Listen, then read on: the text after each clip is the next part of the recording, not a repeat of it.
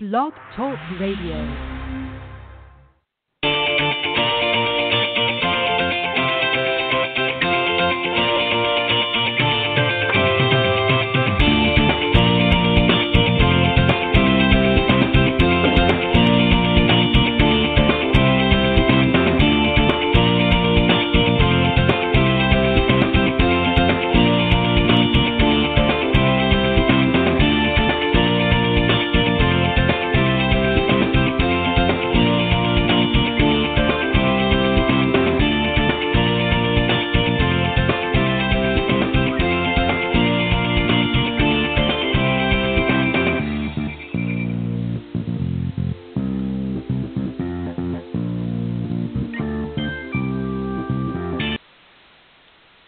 All right, good evening, everybody, and welcome to Golf Talk Live. I'm your host, Ted Odorico, and welcome to the show this May 25th, 2017.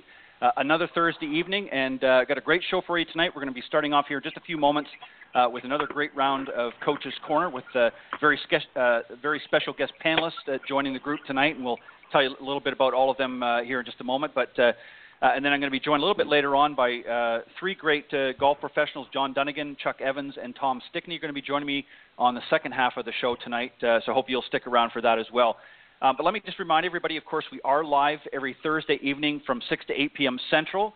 Uh, and for those of you that are on the East Coast, that would be 7 to 9 uh, Eastern. And for those of you over on the other coast, it's 4 to 6, of course, Pacific time. Um, but thank you for joining. And uh, best way to find me is, is go to blogtalkradio.com forward slash golf talk live, or just type golf talk live uh, up in the search key, and that will take you to the show. Uh, or you can also listen in uh, to uh, the show through iTunes or Stitcher.com. If you just go to either iTunes.com or Stitcher.com and just type under the podcast section Golf Talk Live, that will also take you there as well. And for some reason, if you can't join us during the live broadcast, not to worry uh, just visit any of those links and uh, just scroll down to the on demand section, and uh, you'll be able to listen to the pre recorded shows when it's convenient for you. But for those of you joining us live tonight, thank you very much as always. Uh, always uh, appreciate your followship, if you will, for listening to the show each and every week. if you want to call in or speak to any of the guests during the live broadcast, we would love to hear from you. You can do so by calling area code 646 716 4667. Uh, and or as always, you can email me personally at ted.golftalklive at gmail.com. And of course, uh, each and every week I update on social media, uh, as the guys uh, coming on here in just a moment will attest to on uh, Facebook and of course Twitter. Uh, my Twitter handle is Ted and Buck CEO, and that's CEO in capital letters. And I want to thank all of the recent followers on Twitter. Thank you very much for, for doing so. And also, I, I go to LinkedIn.com and post it through there as well. So virtually all of the main social media outlets, uh, you can find a link to the show. Uh, but again, thank you for joining us this Thursday evening. Uh, as I mentioned, we've got a great coaches corner. We're going to be uh, talking about part two or topic two tonight uh, on uh, really covering under the fitness side of golf a little bit with a very special guest panelist, Brett Cohen. But let me introduce the guys, and I'll bring them all on, and we'll get right down to our discussion. Uh, first up, of course, is Clint Wright. Uh, he's been on the show many, many times. Uh, he's a 30 year member of the PGA uh, partner at TGM Golf, and a big proponent of the R3 approach. Uh, in my opinion, one of the best uh, covering the short game today. And uh, he, I, I can honestly say he's one of my favorite. Uh, uh, well, we'll see after the end of the show. I don't know that may change, uh, but one of my favorite guests and panelists uh, here on Coach's Corner. Uh, also uh, joining again for the second time on the panel, uh, but not the second time, of course, on the show, is uh, Jon Decker. He's the author of the book Golf is My Life, uh, Glorifying God Through the Game. He's also a motivational speaker for Celebrate Sports Tour Foundation, and he was the former director of instruction for the New Albany Country Club up in New Albany, Ohio, as well as the head instructor for Grand Cypress Academy of Golf in Orlando, Florida. Uh, rounding out the the regular panel, if you will, is Brandon Stooksbury, who's been on many, many times as well. I haven't had him here for a little while, but glad to have him back. Uh, he's the director of instruction at the uh, prestigious Idle Hour uh, Club in Macon, Georgia, and has been ranked in Golf's uh, Digest Best in State Instructor Rankings for Georgia, and was honored uh, as the 2015 Central uh, Georgia PGA Teacher of the Year. Specializes in competitive player development, enjoys teaching players of all levels, from beginner to uh, the tour players. Uh, he's an 11-year member of the PGA, certified in instruction, and uh, considered to be one of Golf Digest's best young teachers, which is also known as Top 40 Under 40. Uh, honorable mentions from everybody from U.S. tops, uh, U.S. Kids Top 50 uh, five-time PGA Award winner and uh, best-selling author of the Wedge book, uh, and coming this fall uh, in 17 uh, will be the Putter book. And certainly, last but not least, our special guest panelist is Brett Cohen, and founder of New, New York or NY Golf Fitness Guru. Uh, Brett has been involved in the fitness industry for over 17 years, specializing in uh, working with golfers and uh, individuals over 50, and is the only trainer in New York to hold two golf fitness certifications, Titleist Performance Institute and CHEK Institute, as well as two other fitness certifications, uh, specializing in the mature population. Uh, thank you, guys, and uh, that was a lot to get out, but welcome to Coach's Corner tonight at Golf Talk Live. Glad to be here. Glad to be here as well. Thank you, Ted. Not a problem. I'm gonna I'm gonna have to start editing this down because you guys are just getting too. Either that, you got to quit getting more accolades uh, for me to add. You guys are just getting too many uh, uh, great things to add on uh, on your uh, resumes. But uh, glad to have you guys on here. Um, as I mentioned, uh, Brett Cohen is going to be uh, our, my special guest panelist tonight. He's going to sort of uh, initiate the conversation, and then I'll uh, jump in with a few words here and there along the way, uh, as well as everybody else. But Brett, why don't you start us off? And, and I think probably, uh, let me just say this: uh, on March 9th, we covered uh, topic one, which was what you should do to prepare for the upcoming golf season, and that was on March 9th. And yeah. we're going to talk about topic two, which I'll let you get into. So, Brett, why don't you let us know what the second topic is going to be tonight, what we're going to be covering, and just do our intro, and then we'll go from there. Sure today's topic is the most por- the most important piece of equipment you own, which is of course uh, the body. Um, so I just wanted to remind the audience that unlike the other panelists, I'm the only one that does not teach the golf swing. I'm a golf fitness instructor, and that simply means that I help golfers assess and overcome the physical restrictions that prevent them from playing their best golf, and they still need good golf instruction along with that. Uh, so when it comes to improving your golf game, I think the first stop for every amateur golfer should always be their body, but for most amateurs, it's not.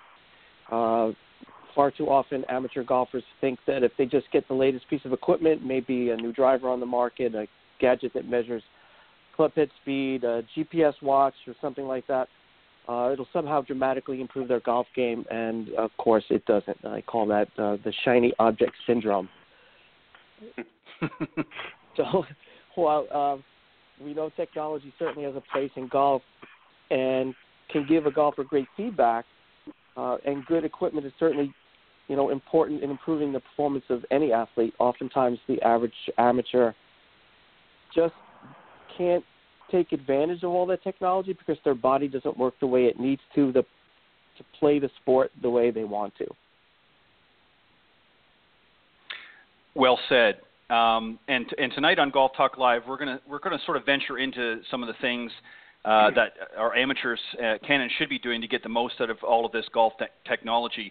Uh, but more importantly, um, how they can utilize uh, their body uh, and get it into peak performance so they can get out and play. And, and you know, I think Brett, and I'm, I'm sure you'll concur with this. I think a lot of people are under the mis- misnomer when they start to hear about fitness you know, they start looking at some of these young guys on tour and think, well, you know, here I'm, I'm in my late 50s or early 60s. You know, I'm not going to be able to get in the same shape as, say, Rory McIlroy or, or, or uh, some of the other young guys out on tour like that. Uh, it's just not going to yeah. happen. And, and that's really what we're not. We're not talking about that. We're just talking about getting the best shape for you, number one, uh, but just giving you the, the best opportunity uh, to be able to make some great golf shots. And the only way you can do that is if, if your body's in, in the best shape it can be. And, and there's a lot of things that we're going to talk about tonight, how you can do that.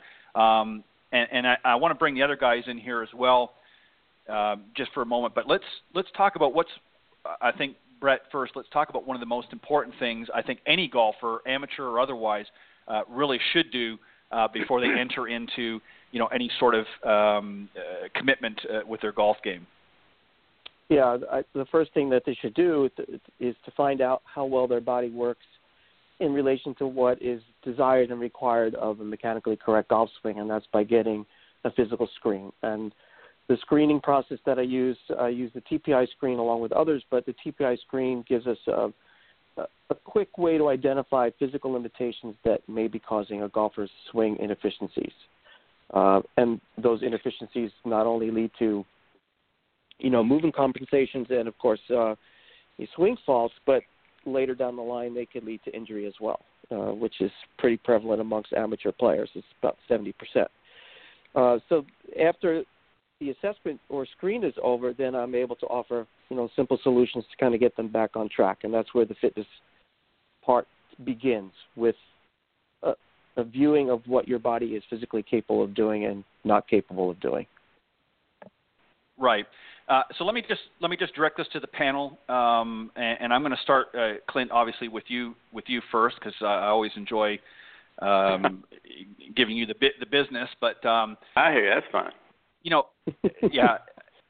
Now I know that you probably personally don't do this aspect of it, but maybe you've worked with some other uh, fitness people uh, throughout your your uh, your golf career and that that have maybe helped you or you've directed them uh, to that. But you obviously understand the importance of being in good shape and, and being as healthy as we can.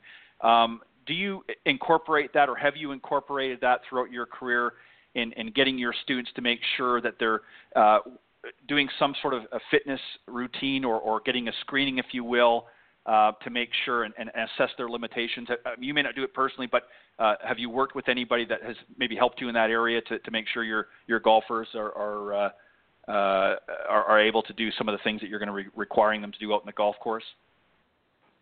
Uh, yes, I, I mean, for for years, you know, here recently anyway, it's become more of a thing you do. When in my early teaching career, you know, you tried to figure out on your own by working with a student to see what they could do and couldn't do. Uh, it's obviously become more uh, sophisticated now with the TPI uh, screening process. Uh, we have a gentleman that that uh, we work with that will do this uh, TPI uh, certified. That uh, particularly with some of our senior players, uh, mm-hmm. we encourage them to to do that uh, for a number of reasons. Uh, obviously, we don't want them swinging to hurt themselves. Uh, to give them some idea and give us an idea, obviously, what they're capable of doing. Uh, in most of my teaching today, you know, we really look at it more from a, a stamina standpoint. Mm-hmm. That you know, if you're going to work on the short game a lot and really want to to hone that in, that's a lot of practice time, a lot of staying bent over and standing there and making putts. And you can pretty much tell when you're working with somebody, particularly in their putting, and you're hitting, you know, 75 to 100 putts in a in a time frame. You start to see them stretch their back a little bit you can tell pretty quick whether they're you mm-hmm. know whether they're doing any stretching at home. And mm-hmm. so we encourage them to get into just a very simple stretching program uh, to to help yeah. with that. Yeah, so we have a guy yeah, on staff, I, big blown out thing, but we encourage the stretching for sure. Fantastic. Um, Brandon, I know that you've worked with a, a myriad of, of uh, professionals out there uh, and beginners, and, and uh, obviously some of our high handicap amateurs as well. Um, let's let's take this from a little bit different angle. You know, obviously when you're getting some of your higher caliber players, more often than not, especially as Clint just pointed out in today's game, um, they're pretty fitness conscious. Uh, would you agree? Uh, yes and no. I think they are aware of whether or not they are overweight or strong or weak but not necessarily whether they are in golf fit shape. Mm-hmm. If that makes mm-hmm. sense. Mm-hmm. Um, right. I, I heard a chuckle. Obviously, somebody else has experienced yeah. the same things I have, but uh, mm-hmm. but yeah, I would say they're they're certainly more aware than than the average player, no doubt. Right. Now, do you do you do anything um, specific? Uh, do you work with somebody, or or uh, or you yourself? Do you obviously? I'm sure you encourage them to get into uh, to some sort of a, a fitness routine to, to help uh, uh, you know improve their abilities out in the golf course. But do you have somebody on staff there uh, where you are um, that you work with that, that can help them uh, in that area? Because I know you're focusing more on the instruction side. Yeah, I do. I, we have a we have a fitness director at our club um, that, that handles all that. I, I personally myself am TPI certified, and so I've I've been through the the, the process and use use their screening, uh, similar to, to what we talked about earlier. I, you know, it it's different for me in a club environment because I see I see both sides of the spectrum. I teach my share of elite players, both at the uh, you know the, the the tour level, the mini tour level, the elite collegiate level, and then I teach my share of club players as well. Um, and, and the conversation I think you know I have to have with each of those golfers is a little bit different. You know, for the for the elite player who is already or is certainly willing to get involved in the fitness, I always have to explain to them that the, you know their fitness level will set the ceiling for their success. And hmm. so that you know their their golf swing will get so good, but at the end of the day, the the fitness is really what's going to keep them from getting as good as they could be at that level because they're not afraid to practice and spend all the time in the world out on the driving range. At the club level, you know, I have two big responsibilities. My first is to not hurt them. My, you know, my my, my Right. first is to not ask them to do something that will physically injure them. Um, and the, the second is I, I have a response. And this is why I went to to the TPI, in from you know to the TPI at Oceanside to to get certified. I, I feel like I have a responsibility as an instructor to know where they stand and then be able to work around their inefficiencies. As, look, here's the cold hard truth of it. If I waited on every golfer to get physically fit and healthy before they came to take a golf lesson, I'd be broke, right? And so Yeah, right. it, it's it's always it's always an encouragement. It's always there. It's always you know something I'm trying to get them to move toward. But I have a responsibility as an instructor for getting them better. Despite that, now I have two choices: try to get them to move the wrong way and and hurt them. Worst case, best case, they'll never be able to do it because they can't move that way. Or I can Right. find out a little bit of information about what they can and can't do, so I know what to avoid, so I don't hurt them, and know how to work around it, so that they can actually do what I need them to do in their golf swing. And so we have a guy on staff. I do all my own screening and and send you know send them to him with the full screen kind of already completed and and we, we you know over the last couple of years we've had a good working relationship. Yeah, and, and well said, and, and and I agree with with uh, both uh, Clint and, and uh, Brandon. You know, you're exactly right.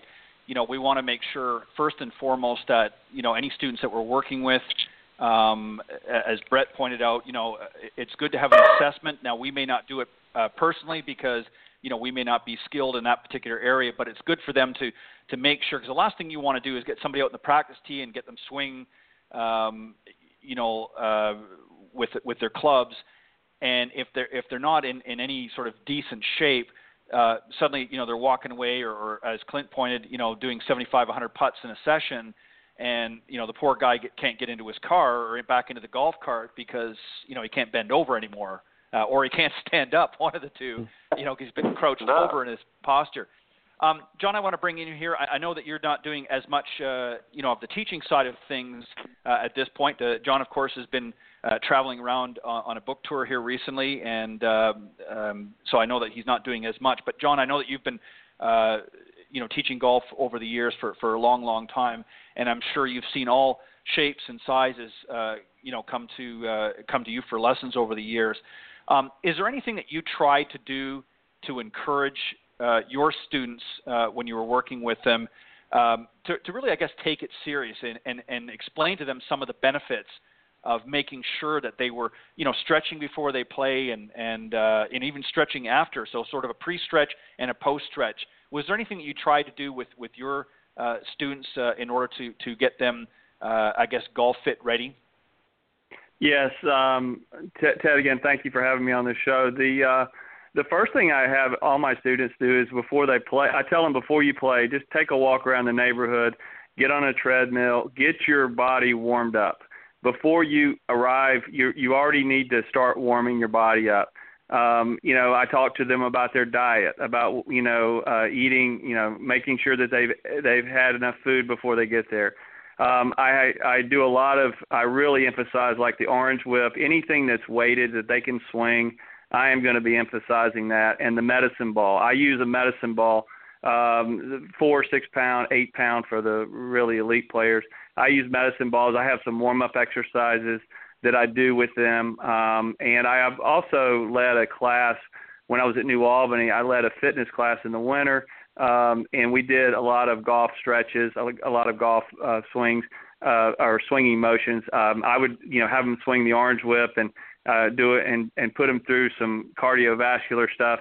Um, but one thing that I, I really try to stress to them as well, I try to be honest with them. If if someone comes to me and they are overweight, um, they're going to have a hard time uh, enjoying the game, and and they're going to have a hard time getting through life in general uh, in a lot of ways. So Right. I try to emphasize to them, hey, you know, not only is this going to help your golf game, but you're going to enjoy your life a lot more. Um, I work out six days a week uh, personally, and I try to stress that to them and say, if I can do it, you know, you can do it. And it doesn't have to be going Yeah. to the gym for two hours. I'm talking about, you know, 15 to 20 minutes a day of just doing something that to to put your Mhm. body get to get your body because it you have to emphasize to the student that this is an athletic game and you're using your body to try to generate club head speed. You're not using your hands and your arms, you're using your body. And so you have to be able to be in shape uh, to some degree to expect to play good golf.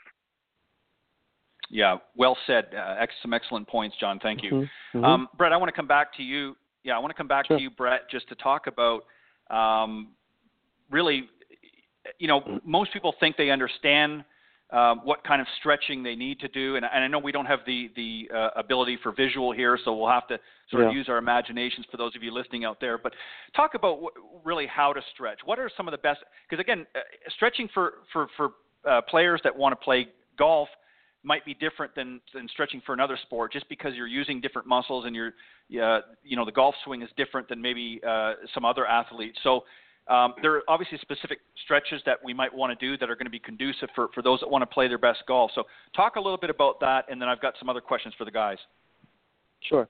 Uh, well, there's different kinds of stretching for different times of stretching. Um, prior to play, meant a dynamic stretching routine, uh, which helps take joints through a full range of motion and usually repli- replicate movements that are involved in the activity to come. Uh, but golfers should al- also do a lot of them that need to stretch more, which is the uh, most most amateurs um, what I call isolated stretching or um, static stretching, either before that dynamic warm up or as the cool down. As you mentioned earlier, another time, another thing they should be doing is cool down stretching, which the focus should be uh, without having an assessment on certain parts of the body that are typically tight and restricted. Those are going to be the muscles in the front of the chest, um, the lats, the side of the back, which uh, will restrict uh, shoulder flexion, the ability to bring their arms up overhead. Um, the muscles that attach your spine to your pelvis, it's known as the quadratus lumborum.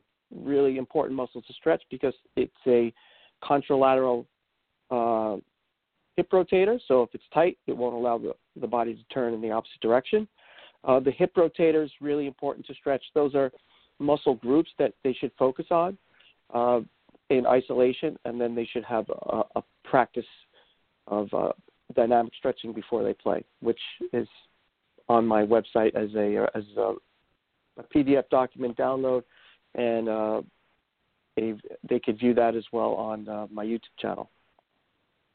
Okay, perfect. Um, now let me let me ask you, um, Brett, real quick, and then I'm going to uh, get back into uh, some questions with the other guys as well. Um, why is it important for a cool down stretching? I mean, I understand the important, and I know the answer, but I, I just want you to explain it for the listeners out there. You know, obviously stretching before um, we get out and, and play and, and warming up and getting those muscles good and warm, especially if you're you know, uh, early in the season up in the Northeast where it's still not quite, uh, you know, in the 70s maybe. Uh, it's a little cooler. The muscles are cool. I, I understand the, the importance of stretching, but what about post round when we come out? Why, why the cool down stretching? What's important about that? Who are you asking, Ted? You, uh, Brett. Sorry, I'm sorry. oh, you were. that was I wasn't you. sure you were asking me. Um, it it helps the body uh, recover from the activity. So the, best time to do it, and it's not always a convenient time to do it, is not immediately after the activity is over, but before you go to bed, because that's when the muscles are going to start to stay in their shortened position, and um, if that happens, you tend to wake up a little bit sore in the morning. So the optimal time is not when the muscles are warm after the activity is over, but after you've cooled down and try to lengthen them up again. I don't know if that's something Okay. you do, but Good. that's that's what I would recommend. I, I try, and I, I must confess I don't do it every time, but I do try to do it. and I think, you know, I think as we get older, uh, unfortunately, you get a little. And, and guys, I'm sure you can all agree to this.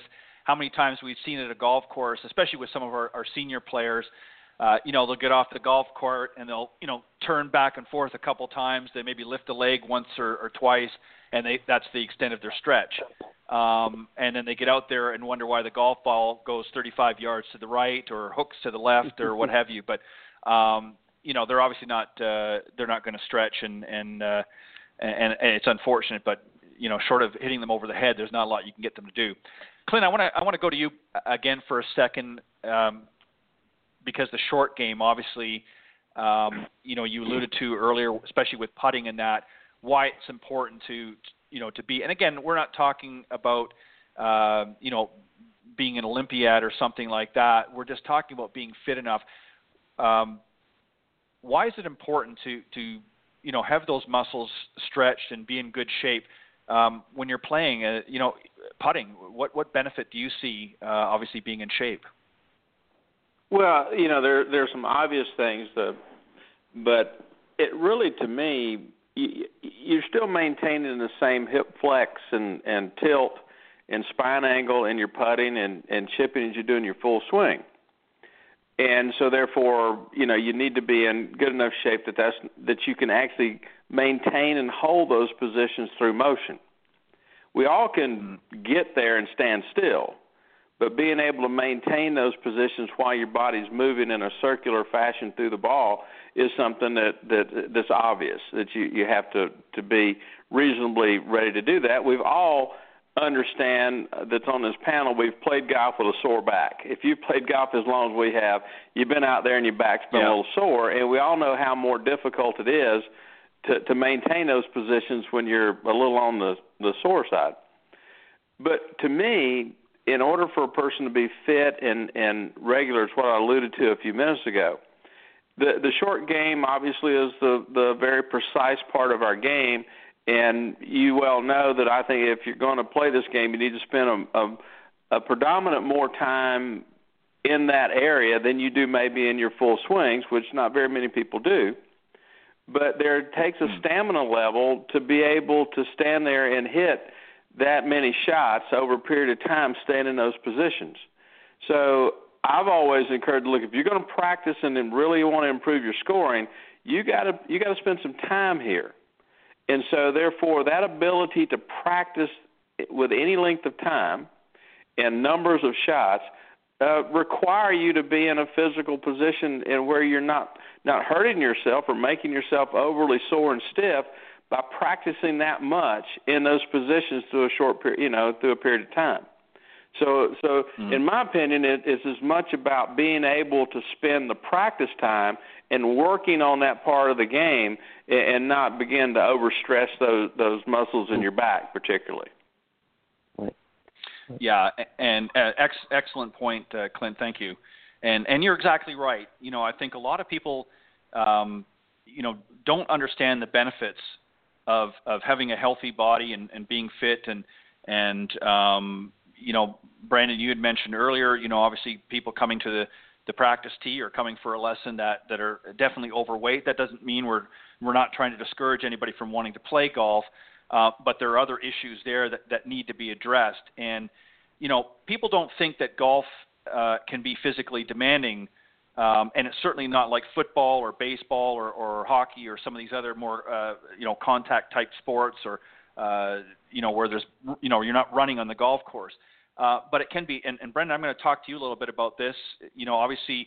Uh, you as well work a lot with the with the short game. Uh, you wrote a great book, by the way, uh, called the Wedge Book, and you're coming out this fall with the putter book, uh, the putting book, excuse me.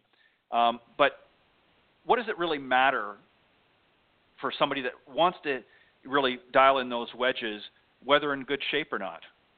What, what, what benefit are they going to see from that?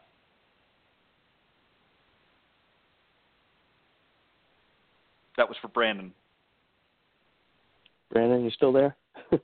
yeah, sorry, I, I had it on mute and I, my phone got locked on me and I couldn't get it off mute. Sorry. Um, did you did you hear the question? So, so, yeah, I did. I did. Yeah. So, okay. So so so here's the deal, right? Short game has a lot to do with some of the smaller muscles and the finer points in your hands and arms. No question, right?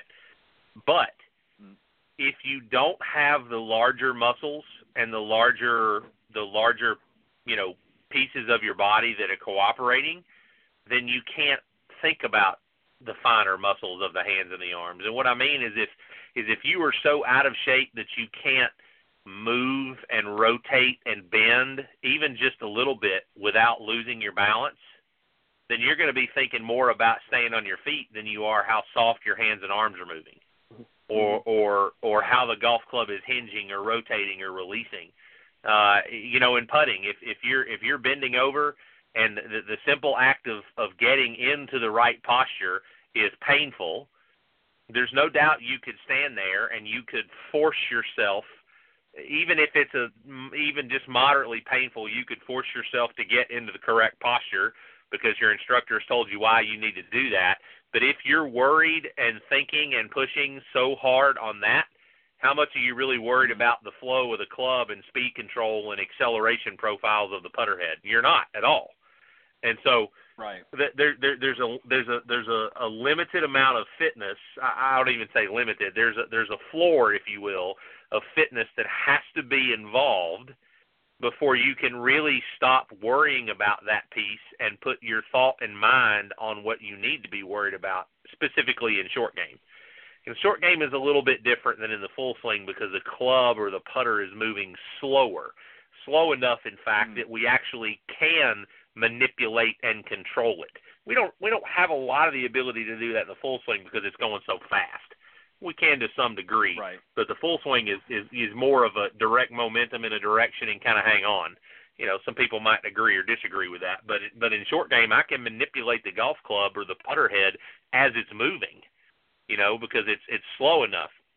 If you if all you're thinking about is how bad my lower back hurts because I'm trying to get in this stupid position that my instructor told me I needed to be in, you're not thinking about your hands. right? You're just not. And and, and so right that that right. minimum level of fitness has to be there so you can put your mind where it should be. Right. well said. Mm-hmm. I don't know if I like the like being called stupid or not, but mm-hmm. I'm just teasing you. Well, well, well, well, well, well you know, I, I mean, I was I calling myself stupid. You know, that's what they're thinking, right? I mean, I, sure, of course, because they they tell me that all the time. They're like, you know, this stupid position you're asking me to get in, I just can't do it. You know, well, I, I'm not sure I would call it stupid, but I can appreciate why you feel it's that way, right? Uh, but anyway, right. I digress. good point. Good. No, good point. Uh, well said, Brandon. Um, John, I want to pick up just from from something that uh, that Brandon just mentioned here a moment ago. Um, you know, really, when comparing the full swing, uh, you know, to to uh, obviously in your short game, you know, you're not always uh, first very seldom ever taking a full swing. Um, there's a certain momentum with the full swing um, that really allows the, the, the, sort of the natural flow, if you will, uh, of the golf club.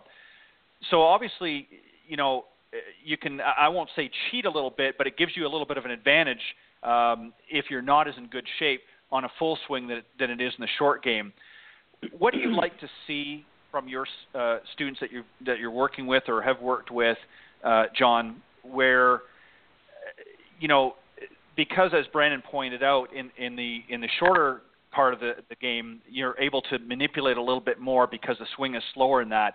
Uh, in the full swing, uh, again, that momentum.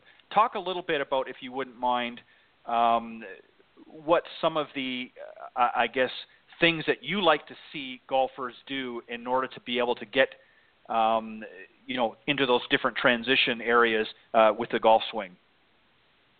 Well, if you're if you're when I look at the golf swing, you know, I'm looking. Uh, one of the things I'm going to be looking at is comparing the full swing to the short game.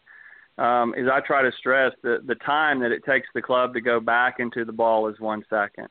So obviously, if I've got a three foot putt, I'm not going to make a full swing, but I'm still going to take the putter head back into the ball in essentially one second. That's what the great players do. I want the club head moving at its fastest point when it's striking the ball. That means the ball's got to be in the right spot, your distance from the ball, all those things that we we all deal with on a daily basis with our students.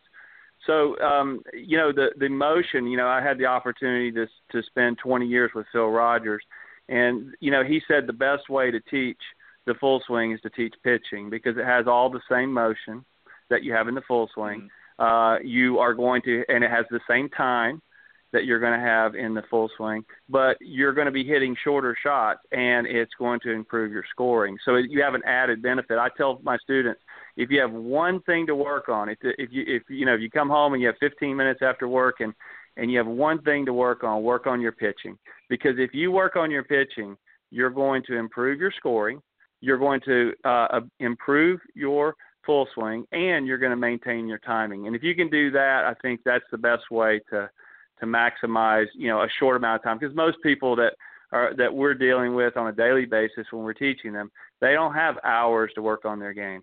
They have minutes a lot of times, and a lot of times it's you know right before they tee off. So little things like that. I think that if you can work on those skills um, when you're comparing those, and then as far as the the you know what the guys are talking about with staying in shape and the body and everything, what I find difficult about the short game, if you're not feeling well, like Clint would say, maybe your back stiff or whatever, is those uneven lies and those difficult shots around the green where you got one foot in the bunker, one foot out. Um, you've got you know downhill lies out of the bunker, things like that that's when if you're not in shape, boy, that really it really uh, gets magnified on the golf course, and then you're going to have no no touch and no feel, and you, because uh, you know you're going to be worried, kind of like Brandon was saying, you're going to be worried so much about your injury that you're not really able to focus on your swing. Yeah, um, some excellent points. Thank you, John. Um, mm-hmm. You know, Brett, what about that? You know, that that's something there that I'm sure that you've had with with some of your uh, students that have come in uh, through some of your fitness programs that obviously are out in the golf course um, that maybe have head injuries or have uh, some aches and pains. We all get them, especially as we get older. Um, you know, if if the student's focusing 90% of their time or even 80% of their time on you know their um, dysfunction, if you will, out in the golf course, mm-hmm. and not really able to focus on their game, that's a big problem, correct? Yeah, it's a big problem. It's a, it's really it's a simple solution. So the reason why th- that focus is the way it is is because the number one job of the brain is to keep you safe. So if the brain doesn't think that movement is safe for you, that it's somehow a threat, it may cause you to fall, which could in the past could lead to death. Um, it's not going to let you move. So it it can't predict what will happen next. It's going to create tension and that tension is reflected in the golfer not being able to usually not being able to follow through and not being able not being able to pay attention to those finer points that were just spoken about to what they need to be doing with their hands or their arms uh, because they the, the organism feels like it's not safe uh, and that's where right. that's another reason to be fit because your your body's not going to allow you to move in a way that it feels threatened so if you don't have proper mobility and stability and flexibility to get in position and maintain that position, uh, you're just not going to have a good time out there. Yeah, and and and well said as well, um, Brett. You're exactly right.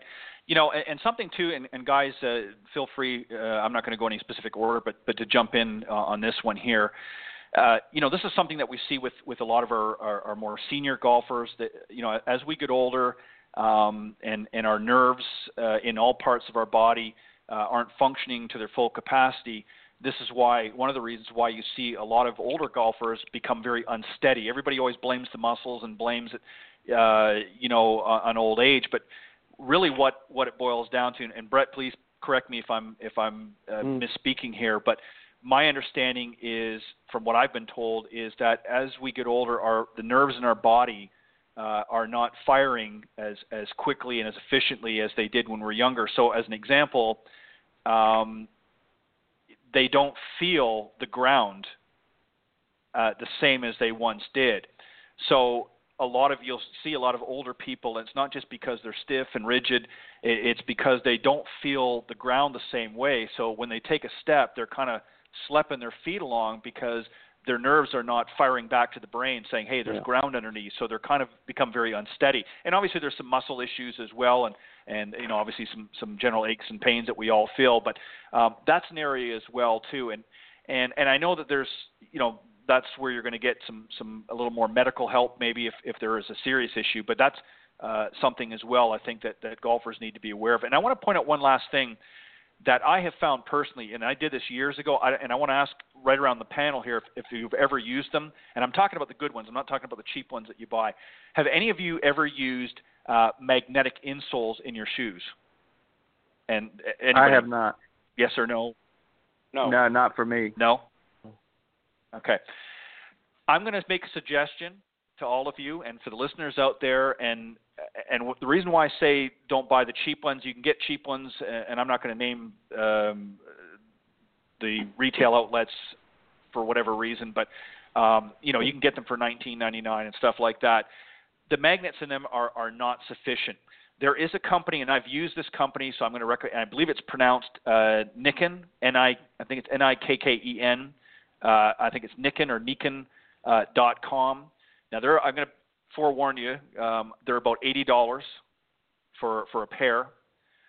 Um, but I'm telling you that if you slip those into your golf shoes, um, what a, an incredible difference you will find in walking. When I used them years ago, and I have to get another pair by the way because I lost the other ones that I had or they were stolen, one of the two. Um, but what a difference in in you know walking around the golf course I felt. I didn't feel any of the discomfort and the energy, and there's just something about it. I don't understand all the technology, so I'm not going to try to pretend. Um, but if you ever get a, an opportunity to check it out, guys, purchase yourself a really good pair of magnetic insoles and stick them in your shoes, any shoe, but particularly your golf shoes, and when you play. And I guarantee you'll notice a difference walking around the golf course. Um, just a personal note um, for you guys to consider. Um, I want to move it along. Let's talk um, about uh, I think something that's really been talked about before, not only on the show but in, in general in, in, in the golfing community. Um, but the question begs is, and this is sort of getting away from the fitness side a little bit, but uh, why aren't golf scores uh, going down despite so many of the advances uh, in club and ball technology out there and a host of gadgets? Um, John, I'm going to let you start uh, this time.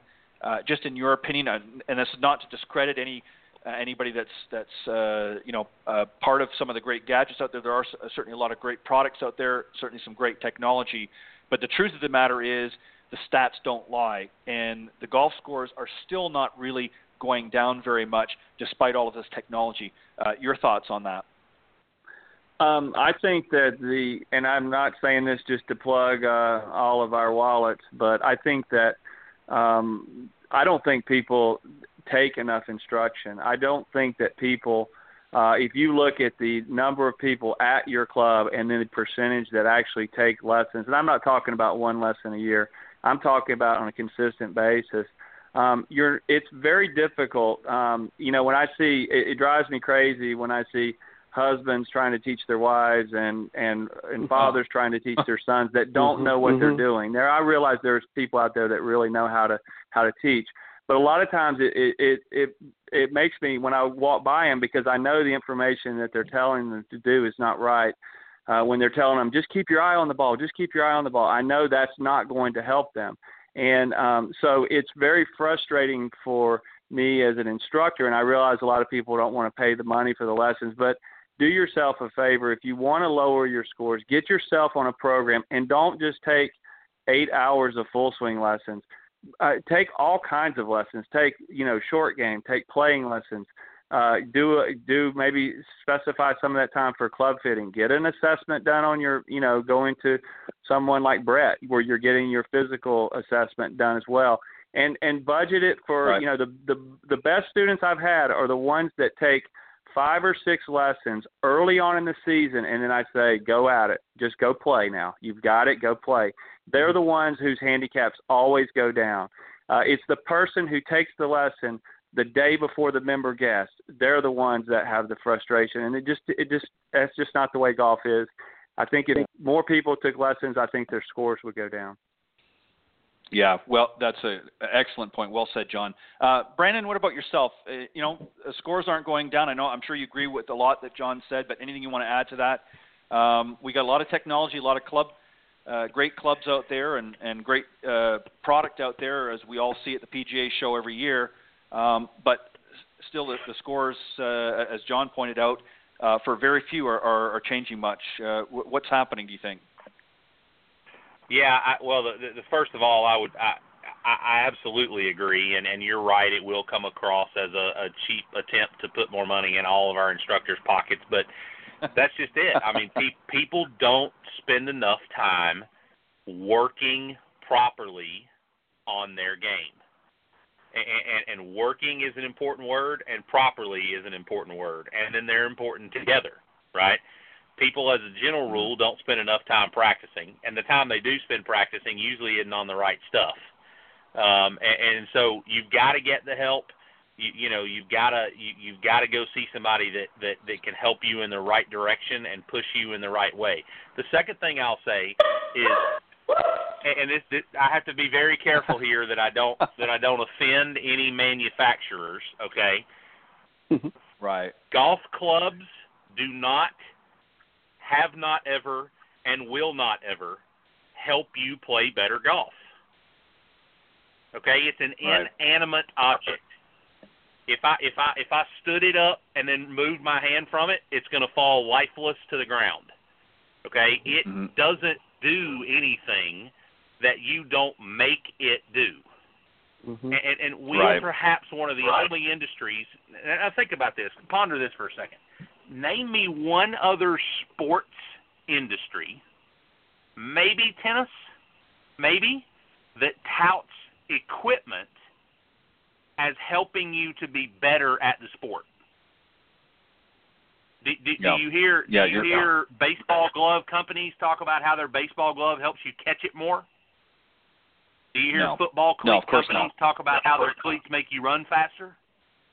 We are the only sport on planet Earth that lets our manufacturers get away with peddling the idea that buying more equipment or better equipment will help you play better golf. If you deliver the face of the golf club 10 degrees open to the target line and swing it 9 degrees left of the target line, I got news for you folks. You're going to play bad golf. I don't care what kind of equipment you have, right? And so the whole idea I think is flawed behind new technology in the game and advances in technology. Why aren't handicaps coming down? Because the technology doesn't drive the handicap. That's the problem. Yep. Right? And so yeah, I think people yeah. have to spend more time working on their game the right way. If you do that, you could play with a set of pings that are 15 years old mm-hmm. and hit good golf shots. Mhm.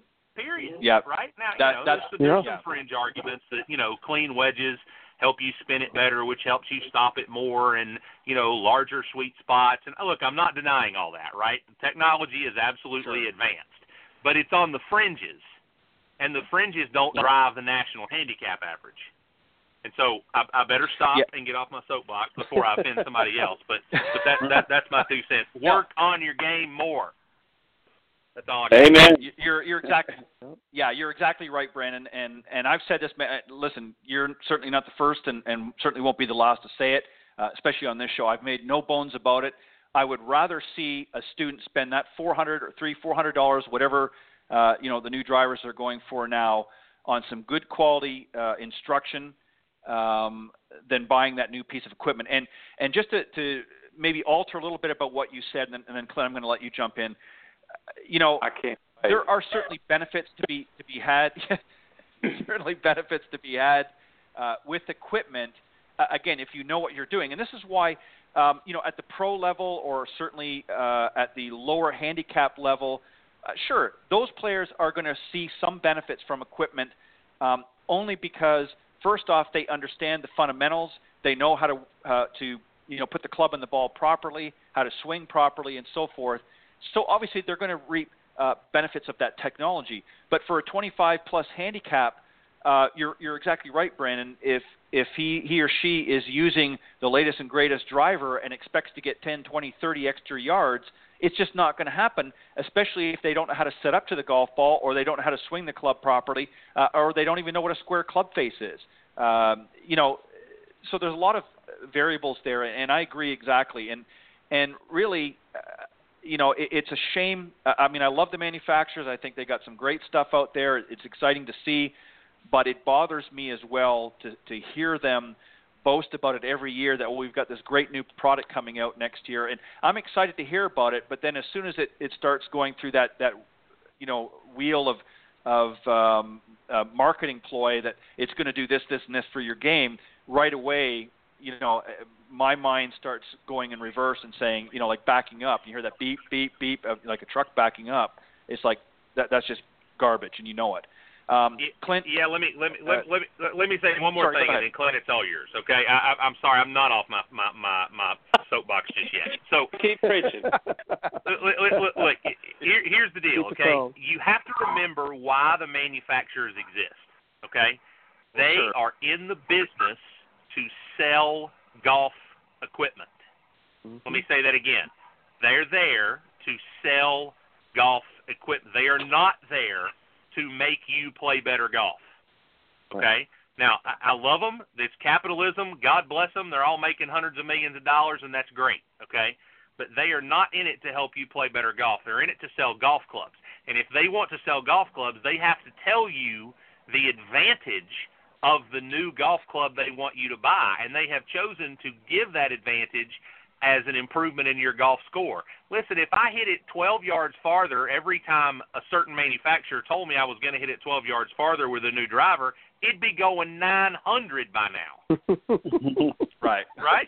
I mean, I mean let, let's go 12 right. let's go 12 yards for the last 18 drivers, right? Mm-hmm. You, you got to mm-hmm. remember why they're in it, and if you approach it with that attitude, then you start to understand why the equipment doesn't make you better why you got to turn to your instructor and your work on the golf course to make you better. Okay, now I'm officially done. Go, Clint. okay, my turn. Clint. All right, yeah, go ahead. Clint. Y'all, y'all sit down and strap it in because here it comes. everything is absolutely correct. I've been a t- I've been teaching golf for over 40 years. I'm a lifetime member, retired PGA golf instructor. And fellows, we got to also look at ourselves in the mirror too. Now, you're absolutely correct in saying that the golf manufacturers are there to sell equipment. That's what they're in the business for. But in reality, they're there to sell a person hitting. They want to hit it better. And for some reason, the mass public thinks that hitting it better is going to make them better players. And that's not true. You all agree to that. Hitting it better doesn't make you a better right. player. So if it's their responsibility to sell better hitting, it's our responsibility as instructors to teach the person how to play, mm-hmm. how to get around the golf course, use what they have better. I can tell you right now, I've got a 30 year old driver in my bag, and I hit it further than any new thing on the market. Mm-hmm. Because I hit it square, I hit it flush, and I hit it straight. Okay, so you're absolutely right. Equipment, you're right. If it was 15 yards further, we'd all we'd, par fives would be drivable. Okay, but we've got to take some yep. responsibility as instructors to start convincing our students that just going out to the driving range or the practice facility, making full swings for an hour and working on that is really not going to make them a better player. It's going to make them a better hitter, yes, but it's not going to make them a better player.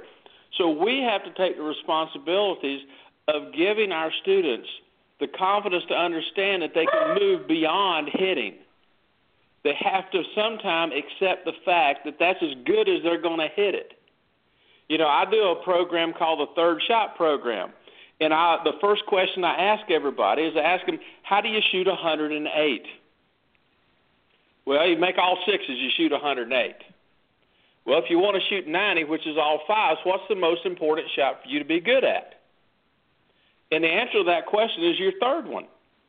If you can get your third shot on the green every time in two putts, you shoot 90. So how important is the pitching, like we talked about, or the third shot, to lower their score? My opinion, the reason that people's handicaps are not coming down, they're not focused on. This was mentioned before. Focused on what they need to right. be improving on. But for some reason, we never teach them or show them that it's okay to hit it the way they're hitting it that gives them the luxury of moving over to that, that short game area or spend more time on the putting green because they can accept the fact that they're hitting it okay.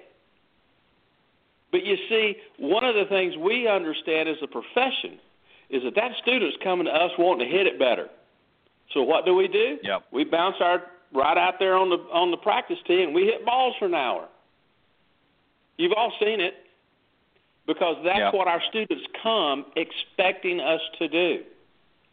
We have to convince our students that hey, you're hitting it okay. We might get a little better next week, but right now we're hitting it okay. Let's go work on your putting. Let's go see if we can get you down from 108 down to 90. And that's where we start seeing people improve their playing ability versus their hit ability. And that's on us. As PGA instructors and golf instructors, that convincing our student it's about playability versus hitability is on us. And we have to take responsibility to take our students where they need to go. And far many, too many times, I've done it myself. I've stood up there and watched them hit balls. As well, let's go putt, and they give you that puzzled look about why should we go chip and putt? I'm not hitting it good enough yet. You yeah. have to convince them of that, mm-hmm. and that's when we'll start seeing scores go down because everything y'all have said is absolutely. Equipment is there. We got all of it. Why is it not coming down? Is because we're not taking our students to a place where they're going to lower their score. And hopefully that hadn't offended anybody. well no. said, Clint. No, you're yeah, you're exactly right, Clinton. I'm glad I strapped myself in first because boy, you came out with both barrels on that one. But but you're exactly yeah. you're exactly right, my friend. You know that that's the truth of the matter is, and this is not you know this is not to to pick on uh, you know our fellow golf instructors out there, but we we've all fell victim to it. Um, but a lot of it is because that's what the students are coming. That's what they're you know this is where um, you know mass marketing has really done harm to the golf industry and particularly the golf professional because we're reaping the aftermath of some heavy marketing. And what's happening is, Clint, and as you said, you're exactly right. People are coming out and saying, "Well, I'm just not hitting the ball right," and as you said, you know, I'm, I can't break a hundred, um, and they don't want to go to the to the, the short game uh, area or the, the you know short area of the practice range. They want to go out there and and beat their driver for an hour or so, or their longer uh, clubs, because I think that's what's going to solve the problem.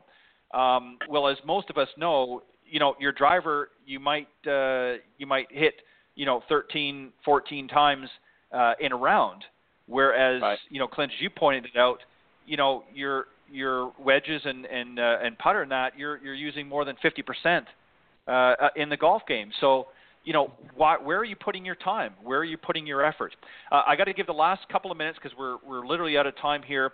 Um, to Brett, uh, Brett, I hope you enjoyed uh, our, our, our rants yeah. as golf professionals. Uh, uh, John Brandon and, and Clint and I can can certainly battle with the best of them. Um, yeah. But I want to give you an opportunity just to, to very uh, quickly sort of wrap this up and, and let the folks out there know um, how they can prepare mentally, physically, and nutritionally uh, uh, for performance and recovery. Uh, go. Sure. I just I wanted to to say first I agree with all the guests that just spoke about why the scores are not getting any better. Uh, one of my teachers said in a lecture once, "Give Wayne Gretzky a broomstick, and he's still going to score a goal on you." So at the end of the day, the, it's the body that plays the game, not the equipment. Um, so mm-hmm. to be good at golf, you need to be sound biomechanically. You still need great instruction and to learn how to play the game uh, the strategy of the game, and for the motor control that you're going to get from a good instructor, which are well the guests that you have on the show tonight. Uh, so to prepare physically, I think you need to you have you need to have a warm up process in practice. Uh, you need to have a recovery process, and for nutrition, just to keep it really simple, I know we don't have a lot of time. You need to drink half your body weight in water every day start your day with hydration. You want to make sure that you have fuel in your system before you go out into play, uh, which means to have a breakfast that's not a carbohydrate carbohydrate based breakfast that includes good proteins and fats. And during the round, you want to make sure you stay hydrated and keep uh, your blood sugar levels stable by eating healthy snacks. And we can get into some well, of those so, if you like. well, well said. And let me just add one, one, one final note um, as well. And, and I know, especially when you get into uh, some of the, the, the country clubs and obviously some of the resort golf, uh, you know, and the old cart girl comes around, everybody likes to have a cold beer, especially if they're on vacation. Um, save the beer for the 19th hole, guys, because I'll, I'll tell you right now, the worst thing you want to do, especially when you get down here in the south, uh, uh, Brandon, John, and, and Clint and I uh, can certainly attest to this. Um, you know, when it starts creeping up into 90 plus, uh, and that humidity gets going up there, the last thing you want to do, especially the front nine, uh, is to knock back a, a couple of cold ones, uh, thinking it's going to be refreshing because you're going to become very lethargic very quick. Uh, it's going to dehydrate you, number one, uh, and you're just not going to play your best golf. And I'm not trying to say that to rain on anybody uh, anybody's parade, but get out there, keep hydrated, as as Brett just talked about. Uh, enjoy it, and then you know what? When you're sitting back uh, in the clubhouse and, and maybe uh, want to have a cold refreshment, then by all means, uh, you know, have at it. But don't do it during your round because I'm telling you, if you want to play better golf, that's the quickest way to, to ruin your, your game. And, and I'm not trying to rain anybody's parade, but um, that's just my thought. Uh, but uh, John, Brandon, and Clint, uh, and and Brett, I want to thank you guys. Very interesting discussion tonight. I'm glad that we were able to. Uh, uh, to to get uh, some some great uh, responses in, some great questions in, and thank you guys uh, as always for joining me on the Coaches Corner panel. Thank you. Uh, Ted. glad to be here. tonight. Thank you, Ted. Thanks a lot, man. Appreciate it. All right, no problem. All right, until next time, guys. Have a great weekend, and again, thank you for joining me on Coach's Corner. Cool. Thank you. Thank you. All right, that was uh, my very special guest. As I said, um, Brett Cohen, Jon Decker, Brandon Stooksbury, uh, and and uh, Clint Wright, uh, all great uh, professionals. But I've got three more. Uh, as I said uh, many many times, a, a motley crew if there ever ever was one. In fact, I told one of them that this afternoon uh, on the phone. Let me just uh, tell you a little bit about these guys, and then I'll bring them on out. Uh, first up, of course, is John Dunigan. He's a PGA Master Teacher Professional, uh, considered to be one of the top uh, 100 teachers in the game today by Golf Magazine. He's on the advisory board for Certified Coaches Association and a certified laser optics putting coach, as well as uh, being TPI certified. Uh, Mr. Chuck Evans, uh, also a Golf Magazine Top 100 teacher, Golf uh, Digest Top Teachers in America, uh, Top 50 Growth of the Game teacher. Uh, he's a PGA Tour coach and owner, of course, of Chuck Evans Golf. And certainly, last but not least, uh, Mr. Tom Stickney. He's the uh, Director of Operations for the Vidanta Golf Academies uh, down in Mexico. Uh, he's also a Golf Magazine Top 100 teacher, uh, Golf Digest Top Teacher, and Golf Tips uh, Top 25 Instructor. Uh, many, many other accolades as well. But let me bring these guys out uh, and get into some great uh, discussion tonight. Gu- Hey, guys, Ted. good evening Hey, and Ted. welcome to Golf Talk. Good Hello, evening and welcome to Golf Talk Live. Well, Hey, thank you all very much. Uh, Dick and Chuck. Hey, guys. all right, well, let, You- well, listen. The one thank thing you very. you forgot yeah, to thank you. I'm the one sorry. thing what? you forgot to mention was that I'm also the youngest of all those guys. Okay. Yeah, a- and you're also you're also the one you're also the one that has much less hair than the other two. Point Skip made. the gene pool. Skip in the gene pool. there you go. Well, uh, as as uh, I, I expected, we're we're coming right out of the gate, uh, right from the beginning. Uh, John, uh, uh, Chuck, and Tom, thank you very much for coming on. I, uh, I've been excited about having the three of you back on. I know we, we tried doing this once before, but unfortunately, I, I don't know whether Tom fell asleep or, or what the deal was, but he wasn't able to join us the last time uh, for a great discussion. But he made it this time, so Tom, thank you. Uh, God bless you, brother, for, for making it on on time. Um, just kidding with you. yeah, Hey. I got figured it out now. I, I wanna, listen, that, listen, I've gotten a little flustered with the time zone sometimes too. Uh, a lot of people, you know, it's funny. One of the guests earlier, before uh, just I digress for a second, we were talking about this. Of course, I'm in the northwest part of Florida, up here in the Panhandle, and uh, a lot of people don't realize this. Everybody assumes that the whole state of Florida is under the Eastern time zone, but uh, about two hours, uh, uh, excuse me, west of Tallahassee uh, is uh, the Central time zone, which is where I am. So a lot of people, when I promote the show, of course, I promote the cent- Central time zone. A lot of my guests, of course, uh, that are on the East Coast are under Eastern, so they get a little bit mixed up. So you're you're in good company, Tom. Well, I'll, uh, I appreciate the, the help. I, I need all of it I can get. That's for sure. All right, I, I'm going to start right out from the gate. And this is, I, I, I got to confess, um, this question actually came from Chuck. Uh, I was trying to put together some notes last night, late last night, to think about what I wanted to talk about uh, with you three. And uh, I, I know you were all very well rounded and great professionals, been doing this for a long, long time. Um, but Chuck kind of gave me an idea here. We're going to run with this. So, my, my first question to you guys, and uh, Chuck, I'm going to let you go last just because it was your question. And again, let you sit back and, and listen to the other two. But, um, John, I'm going to start with you. What were some of your biggest influences throughout your career that have helped you to sort of, uh, I guess, accompany your teaching and coaching styles today? What were, who, who were some of your influences, and what were some of your influences to become who you are today? Well, the the first one, without doubt, is the Golfing Machine book. Uh, that was my first golf instruction book, and uh, it was uh, a lot harder than it looked. The uh, the book was uh, laid out differently. A man named Mac O'Grady uh, helped me learn how to read it um, one day, and then Mr. Chuck Evans, believe it or not, uh, helped me tremendously years ago with it.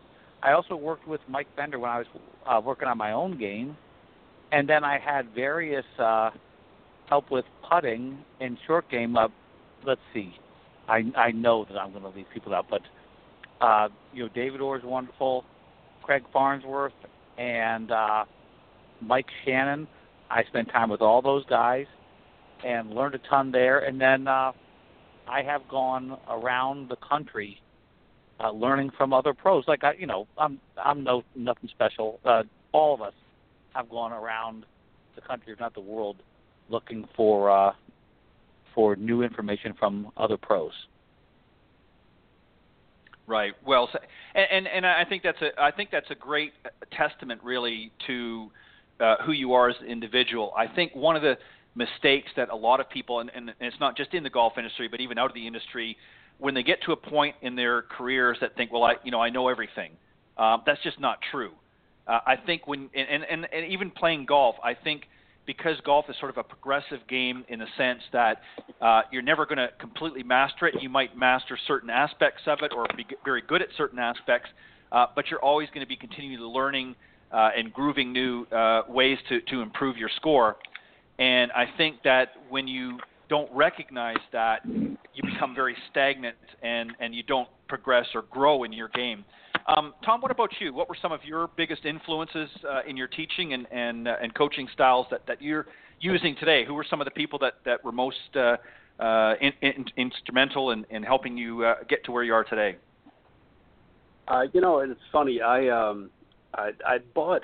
You know, when I came in, I was always an analytical teacher, and I was always very uh, interested in, in technology. You know, 3D motion analysis and video systems and, and all that stuff. At the time, um, I had actually gone to see Hank Haney in college, and I saw he had a uh, he had the first split screen video system that I'd ever seen.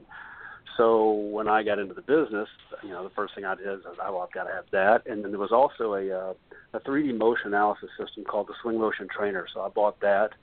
Mm-hmm. Um, and you know, so I had this equipment. I also had a, a, a club path monitor that worked with photoelectric cells. So I mean that was very, very rudimentary back in the day. And um, right. you know, it's funny. So I, here I am. I've had all this equipment, and I have no idea how to use it. So I'm just kind of fiddling around with it. And uh, one of the assistants that was teaching on the uh, on the lesson tee next to me, his name was Charlie Long, who incidentally was a uh, an authorized golfing machine instructor. So I was teaching a lesson one day, and you know I was spouting off about whatever I thought, and then I was listening to him kind of out of the corner of uh, you know corner of my ear. And I listened. I said, "Wow, you know, whatever he's saying sure sounds a lot better than what I'm saying." And boy, it sounds like he knows a hell of a lot more than I do. And and boy, you know, I think I need to talk to him about that because I here I am. I have all this equipment, and I'm, but boy, I don't think I really know what I'm doing. And uh, so I talked to Charlie, and then and and he uh, introduced me to the golfing machine. And like everybody, you get to chapter two with all the all the diagrams and you take it and you huck it across the room because you think it's just too complicated to read. Never mind uh, that reading the preface, which tells you everything you need to know about how to go about reading the book. So, at any rate, I uh, picked up the golfing machine, started studying with Charlie, helped a little bit. Ben Doyle helped a little bit, and then um, you know, as as with John, Chuck was very instrumental in helping me understand a lot more about how the how the things are put together and how to understand, you know, the different components and the different variations of those components. Um, so for me, it started out with you know high tech equipment because I have a, a degree in exercise physiology. So I used the, my physiology background with the 3D motion and then coupled it in with the golfing machine stuff. So you know from there I had a pretty good foundation to at least build on what I felt were the next steps to take. Um, you know after that I was uh, very interested in you know Mac O'Grady stuff with Morad. I got a bootleg copy of that a lot of us had seen with, you know, when Mac was wearing his little white running suit and you know, standing there talking whiteys. about Mm. yeah, exactly. Where you know, talking about motor set and, and you know, and and and foveal lock and all that stuff. So you know, I started in on that, and then basically at that time in the uh, in the in the mid 1990s, um, you know, th- there wasn't obviously the, the internet wasn't quite as as uh, developed as it is now. So you had to read. So I picked up every book, every magazine, everything and anything I could figure out and I just read and read and read. And then, you know, over time, I was lucky enough to to meet very, very influential people and um, and spend some time with guys like Chuck and, and Ron Gring and, and and people that knew obviously a lot more than I did. And you know, from there, you kind of yeah, the rest is history. You just keep learning. Well said.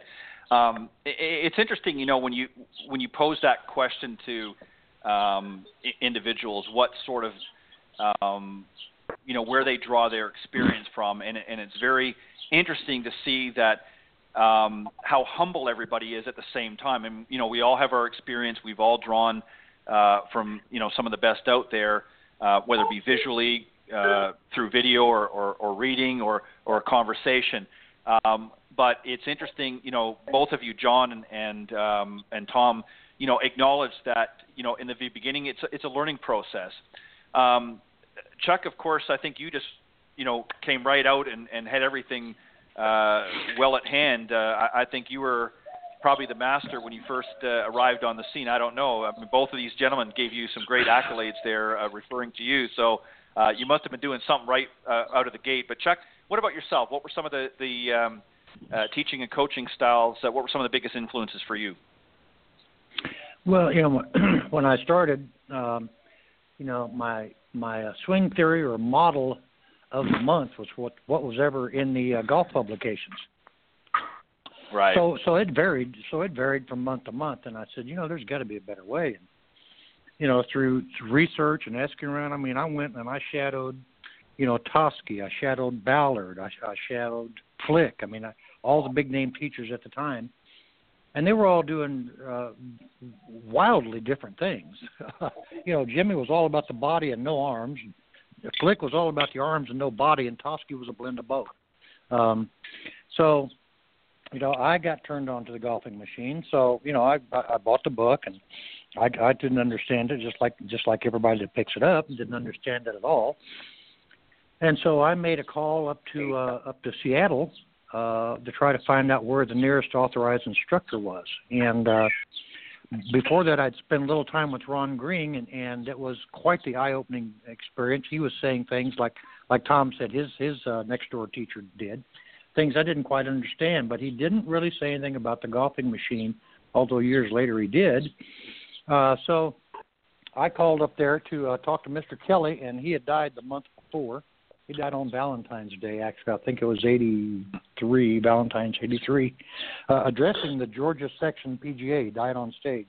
So, so I got Wow. my I got my start in the golfing machine and uh, just kind of studied and learned from everybody I could. Ale- Alex Sloan, Tom Tomasello, Ben Doyle, took a little bit of everything because each one of them were totally different as well. And that was that was what the beauty of the golfing machine is it doesn't give you a way, it gives you trillions of ways to do it.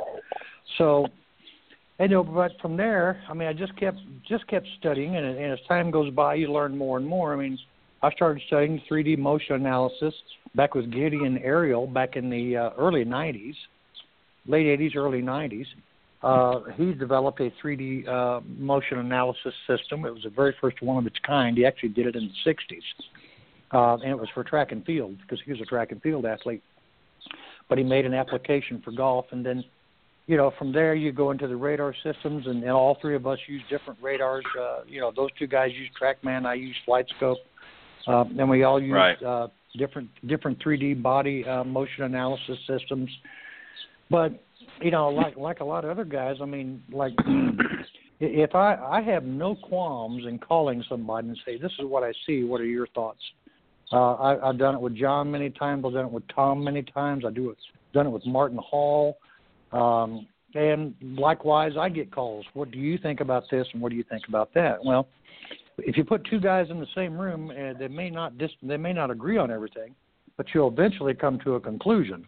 You know, and that conclusion right. is we neither one of us either have a clue or yeah, this will work. So, you know, I've kind of done that my whole life, and and uh, you know, always trying always trying to find out more. But you know, uh, and, and not because they're just on the phone. There's a reason I, I, I like to talk with these guys, is because John and Tom are two of the smartest guys out there in the teaching world. And if if if uh, viewers or listeners ever get a chance, you know, to get with either one of them, they should snap that up in a heartbeat. So. Could well I said, interject uh, there? You certainly can. So, I, it's kind of interesting that we all kind of came in with the same kind of like really mechanical background. But I think one of the big Yep. things that we've all done as we have evolved is we've kind of moved more toward coaching, you know, the complete golfer rather than just teaching the swing. Would you guys say that's a fair statement? Oh yeah. Yeah, Yep. no question. Do, do you think? Uh, well said, John. Do you think, guys, too, that uh, you know? I think what we're in the profession, what we're starting to see now is is a more um, you know a direction on, on teaching people how to actually play the game, um, which I'm sure is what you're alluding to, John. Uh, then, as you said, getting into all the mechanics. I think when you first get into this industry, you know, you, you are very mechanical. You're thinking about, you know, all the getting in the right positions and, and so forth. Um, but as we all have discovered here in, in recent times, um, we're all uniquely different. Everybody's swing is different, and I think trying to put everybody into one box, which leads me to the next question. There's a lot of swing theories out there. You know, everybody's got their own opinion what what's the right swing and what's the wrong swing. But the truth of the matter is, we're all different. We're all different shapes, sizes, you know, weights, and and so forth. And to to sort of compartmentalize everybody into one box and have everybody swinging the same is just not uh, is not going to happen. So I want to ask you guys this question: uh, Is it smart to be knowledgeable in just one sort of swing theory, uh, or should be well-rounded uh, in, in a multitude of, of uh, maybe theories may not even be the right word, um, but disciplines, if you will, uh, to be the biggest help to our students? And uh, and John, I'm going to go back to you first. Well, I think it's helpful to have, you know, studied them all, so that you can kind of weed through this, you know, person that's standing in front of you, and go, hey, you know what? I think you could use a little Jimmy Ballard. Well, I think this guy could use a little stack and tilt there to make them, you know, what in in my case, what I call uh, execute the essential skills better. So if you don't Right. have exposure to all this stuff. That's why, like Chuck was saying, uh, we get into a room, ask each other questions, and I think most of us are hoping to hear something different because they they might be able to give us another tool for our toolbox. So I might not teach everybody one way to swing, but I might use all the different uh, models that have been out there at different times on people. Right. Well, well said. That was exactly what I was looking for. Um, I, I'm going to go to you this time, Chuck. What about you? Uh, do you uh, agree along the lines of what John just said? Is that it's it's good to be sort of well-rounded and, and have an understanding of a lot of different disciplines out there, uh, as opposed to just sort of sticking with one theory and, and, and sort of pushing that to your students? Is is it better to sort of have a, a mixed bag of tools, if you will, so that you can you know uh, deal with a, a multitude of different types of students? Yeah, I mean, I think you need to be aware of what's going on, uh, you know, in our world, and have a have a working knowledge of it. Uh, because, like you know, like I said, every student uh, is not the same. Uh, I do think, going back to your original question, however, I'm not I'm not sold on the fact that that teachers nowadays are, and and the reason I say this is because you can look at any golf forum and figure it out. Uh, I'm not really sold sold on the fact that teachers are um, coaching players to play golf. I think uh, a lot of them are still hard locked into the mechanical aspects of the swing. And there's and, and again you, you find these arguments all over the internet. Um, you know, I, I think one of the greatest teachers ever had the most simple way to do things, and that was John Jacobs. Uh, you know, because he mm-hmm. just he saw the flight of the golf ball and backed it up. I mean, and I think all three of us would agree that that if you go from the ball and you work it back, you work back to the club, then you work back to the arms and the body. I mean, you just kind of work it backwards, and pretty soon you'll figure out, you know, what's what's the cause of this. I mean, the golfing machine always yeah. said, if you're if you're out of balance, look at zone one, which is the pivot. What's the body doing? If you have if you have distance issues, look at zone two, what the arms are doing. Are they swinging or not swinging? And then if you have accuracy yep. problems, look at what the hands are doing because they're controlling the club face. So with all right. this newfound stuff out there, it's everything always comes back. Uh, it's hard for some people to admit, but that that's what it is. And, and I and I don't think that we as coaches, uh, I know I don't do enough of it. I try to as much as I can, but I like to get people on the golf course uh, as quickly as possible so they can learn how to actually play golf, hit the scoring shots, take out, learn how to uh, have course management so they can figure out their own game. Yeah, I, I agree with you, Chuck. Exactly. Um, Tom, I, I'm pretty sure you're you're you're going to pretty much mirror uh, the other two mm-hmm. guys in, in your answer with this, but uh, but go ahead. Uh, any any additional thoughts you want to add? Yeah, I think that you know obviously uh, they both have the right idea. You know, I think the only thing I'd like to add is that you know I also feel like um, the argument can be made the other way that well, you know, if you teach everybody in their own way, uh, you know, half your students love you, half your students hate you, and then if you teach a model swing, you know, half your students love you and half your students hate you. Um, you know, it's such a tough game, and it's such a it's such a hard thing to do that I think really and truly, you know, when it comes down to the to the the basis of it, I, I really think that that as a student, um, you have to find somebody that you believe in and hopefully you've done your research and you've found somebody that that you feel can take you to the level you want. And you have to remember with teachers that there's a lot of teachers that can take you to a certain level but there's not a lot there's very few teachers that can take you to any level uh, and you have to do your research to make sure that you're finding a guy that can get you to wherever you want to go. And if it's tour aspirations, college golf aspirations, or breaking a hundred, you know, those are all three different uh, types of teachers. So I think more than anything else is find the right guy, and then make sure once you've found the right guy that that that his uh, you know his model swing or his methodology or whatever you want to call it you know, uh, mirrors what you believe in. Because let me tell you, I can go to a lot of guys that we've all heard of and not believe in everything they're saying, and I'm not going to get any better. So I really think you have to find a guy that you that you believe in and that also works well with you. And I think that you know, I, I think if you have a guy that can teach multiple styles, I think you have a a little bit better chance in a model swing because if you can't do that model swing, you're kind of stuck. Yeah, and, and let me just add, let me just add, uh, I guess my two cents, if you will. I think one of the other things, and and and uh, I think it was Chuck that mentioned this, uh, and John, you might have as well, about uh, some of the forums that we see, and we we've all seen it, and I won't get into a big discussion about it, but um, you know, you know, on Facebook and some of these others, and, and you know, somebody will throw up, hey, what do you think of this? And you know, about a hundred answers will come in, and some of them will be positive and encouraging, and and uh, might agree, or or if they disagree, it might be uh, with a, a, a tone of civility, and then you'll get, you know, as I put it, the rat pack that'll get in there and just cut everything apart. And and to me, that sort of does the industry a disjustice.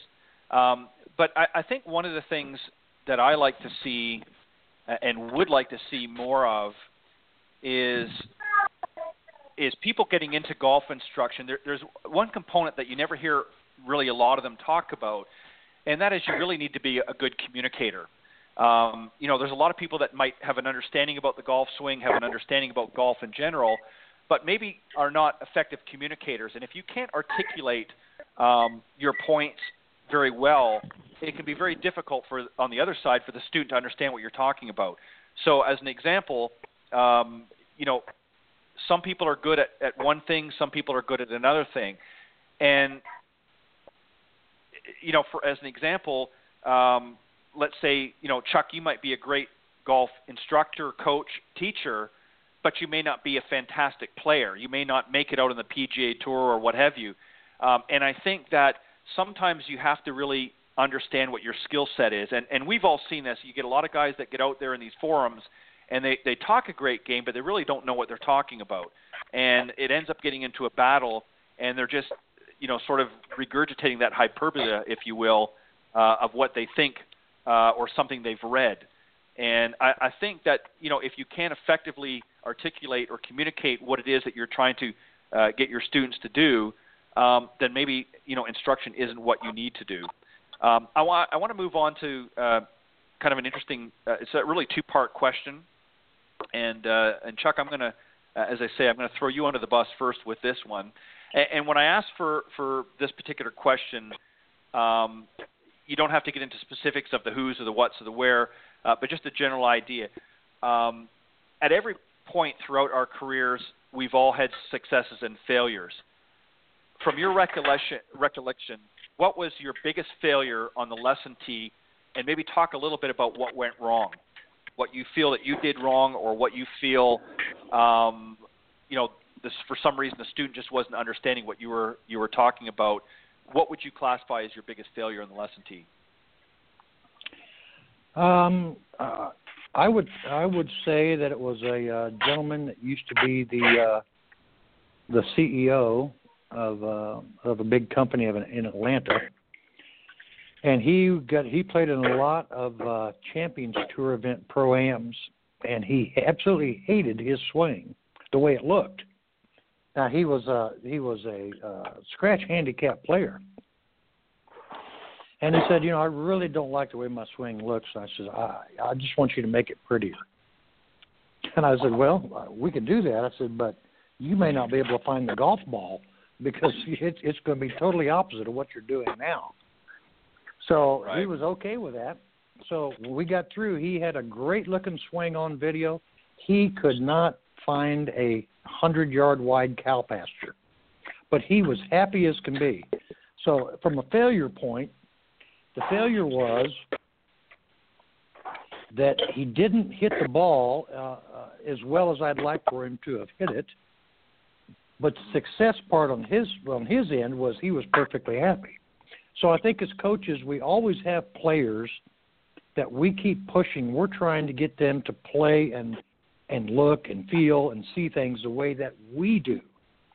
Uh, and, right. and and sometimes that sometimes that can be a detriment to the player because what we see in mind for them can be totally different than what they see in their mind. And so it's important that we all get on the same page pretty quickly. Yeah. Interesting. Uh, interesting thought. Um, John, what about you? Uh, we've all had them. We've all had uh, students uh, or even a group of students maybe that we worked with and, and things just didn't go right. Uh, what was an example that you can think of?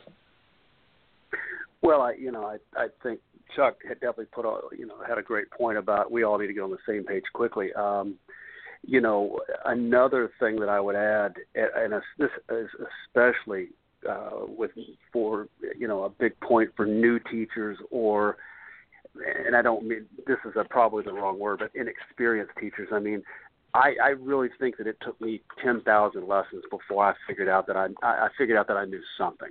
You know, that I knew what I was doing, right. regardless of of the of the whatever the mechanical issue or the personality issue was. So it took me, and that's just my, you know, that's just my particular feeling. Um, you know, I had a client years ago when I was in Destin by the name of Craig Hanlon, and what I did was I looked at him. Uh, he was kind of a, you know, a fat guy, couldn't really move very much. You know, just didn't have a lot of, uh, lot of, um, a lot of, a lot of coordination, so to speak. So when I was, uh, when I was younger, you know, I was teaching there when I was in my in my mid twenties. I automatically assume that people can move and people can do what I want Mm. them to do. And the, and the bottom line is that my biggest failure was not realizing that, you know what, some people just can't move in a certain way and some people can't do what we're asking them to do and and and just because my favorite way to stop somebody to come from coming over the top was x y and z that that that was going to work for everybody you know and i was naive Right. and, and and young because i didn't have enough experience at the time to realize that you know what some people just can't move. And and in the case of a, of a guy like craig i did him a tremendous disservice because I'm trying to corkscrew this guy into a position that that that I'm surprised I didn't break him into two, and you know, and obviously he didn't get any better, and you know, I, if, so Craig, if you're out there listening, you know, I, I owe you a free lesson now that I have a little bit better idea what's going on. So, but uh, I think that's my biggest uh, my biggest failure is, is being naive and, and not paying attention to, to things that I sh- that I know now. you know, and, and that's a that's a an, an really great point, uh, John, that you make. You know, I, I think as golf instructors, I think that as we, you know, get a little bit older, a little more seasoned, and and our experience grows, you know, I think we we can look back in reflection and say, okay, you know, had I had the opportunity to do that over again, I'm sure you would do things differently based on the knowledge that you have in today's game, uh, in today's instruction. But at that time, you know, it's a learning curve. When you're first speak, you know, I, you know, when you first uh, go through the, uh, the the various programs, regards to what your certifications are, you know, you're you're getting what I call book smart. You're getting your your uh, your knowledge uh, and understanding of, of the basics of golf, if you will. But until you actually get out there and put them into practice uh, and and do a little trial and error and massage and and and cultivate your own style, um, you're going to make some some failures. Tom, I'm sure you've got one or two in, in your uh, golf bag along the way. Uh, tell us about one of yours. One of my failures. Uh, I yeah, think I'm you mean I- that. I You missed- mean that for John, don't you? Yeah, I Yeah, just I just you- I just Oh, I'm- gave you my failure. Oh, I'm sorry. I thought that was John. I, I apologize, John. I'm sorry. Go ahead. I I, I misunderstood. No, I I, read was, Craig uh, Hamlin. I read Craig Hamlin. I've already. Yeah, I- I'm sorry. I'm sorry. I thought it was John. I apologize. Uh, No John, worries. you go ahead. Sorry.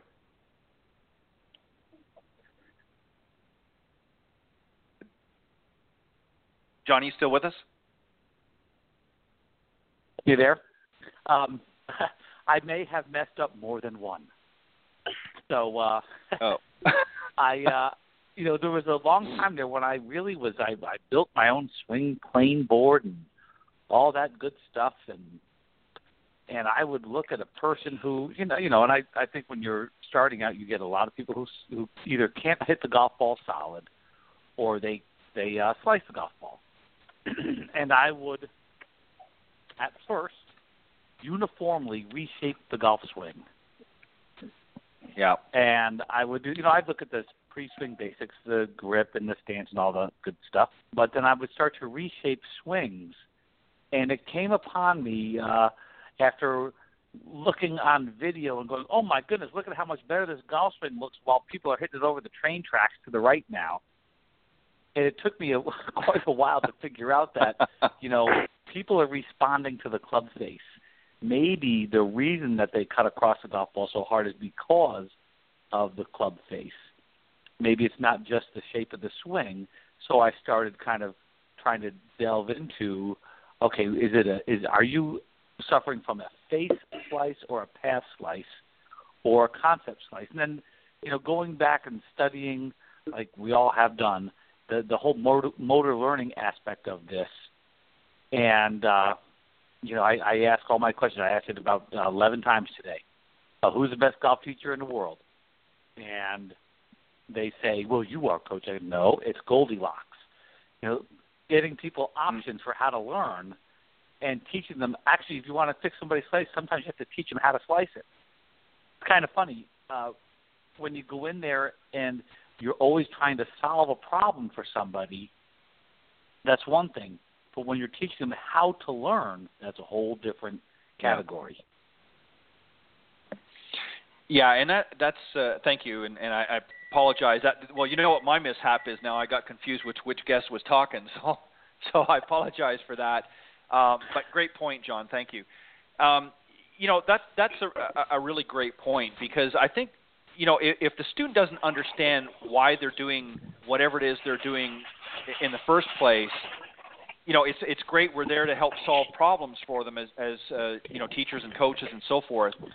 But if they don't understand why they're they're making the mistake in the first place, um, then it's harder for them to understand the fix as well. So I agree with you, John. I think it's important for us to share with them, okay, why you're slicing the ball, what what's happening in the golf swing, what's happening with the club face. Um, you know, why aren't you getting uh, you know more distance? Um, you know, everybody's quick to say, well, maybe if I had a, a you know a brand new shiny driver and and or if I had this or I had that, I'd be able to hit it farther. But a lot of times, it could be something in their setup, it could be something in their swing um, that's just not right. Um, that's causing some of these issues. And I think once we've sort of diagnosed what's going on and then explain to them why they're doing it in the first place, then add the fix after. I think it helps them uh, in the learning process. It also helps them when they're out there as well. When they start seeing those problems arise again, they say, "Aha! Now I remember. Now, uh, you know, my club face is, is coming open, or, or my path is is incorrect, or, or whatever the case may be." So, um, great, uh, great answers. And one of the reasons why I wanted to ask you guys that specific question uh, was again not to to um, you know point out flaws or anything like that, but just to show the students that might be listening out there that you know it, it's a learning experience through this journey of instruction and, and, and coaching and teaching for us as well. And you know obviously mistakes get made along the way, and obviously with with our years of experience as time goes on, we learn um, you know what to, to look out for and what not to as, as we continue on this journey. Um, I want to flip it now very quickly to each of you. Uh, and John, I'm going to go to you first, even though I know you finished. Uh, biggest success to date? What went right? What was the, the biggest success to date uh, that you can recall? Uh, and again, you don't have to give names or anything specific. Just uh, you know what when everything sort of gelled just correctly. And then I'm going to go to Chuck, and then Tom. I'm going to let you go last. So, an individual success. It, it can be an individual success. It can be just a, a, you know a general, whatever you want. Just what would you consider your biggest success to date? What what went right? So what went right started with that study of of motor learning. So at some point, I got on that. I got into the golf biomechanics, like both Dick and Chuck have done and started to put together sort of a comprehensive understanding of how the club and ball work, hopefully what learning is, and then how people move. And then all of a sudden you can match things up very nicely in a way that helps pretty much anybody. I would say that is the the biggest thing to date has been putting those three subject areas together to form what I would consider a uh, very comprehensive coaching approach. How's that Excellent for point. question? Uh, no, no, no. Well, that was well said. I like that. Um, Chuck, what about you? Uh, biggest success to date? It can be an individual if you want to share that. Uh, again, you, you, don't have to be specific with uh, names or, or what have you, uh, or, or something similar to what John just uh, alluded to. Um, what went right uh, in, in, what you consider your biggest success to date?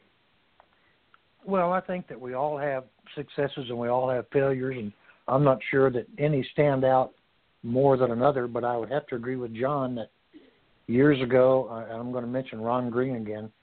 He kept after me to try to get into the biomechanics part of it. And as John said, once you understand what the body does, what it's capable of doing, and the sequence of how things work, it kind of makes everything go right.